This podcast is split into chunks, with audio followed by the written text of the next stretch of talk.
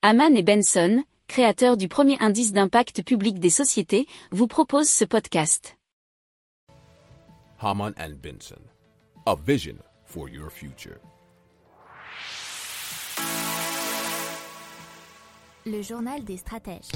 Et donc, euh, on continue euh, avec euh, l'article précédent, c'est euh, l'inflation aux États-Unis qui est de près de 7%, puisque l'indice des prix à la consommation s'est accéléré en novembre aux États-Unis, enregistrant sa plus forte hausse depuis 1982. La hausse des prix s'est élevée à 6,8% le mois dernier, comparé à novembre 2020.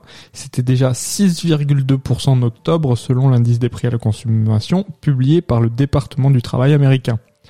Alors, comme le mois dernier nous dit Capital, ce sont les prix du secteur de l'énergie qui ont le plus augmenté sur un an, avec 33,3%.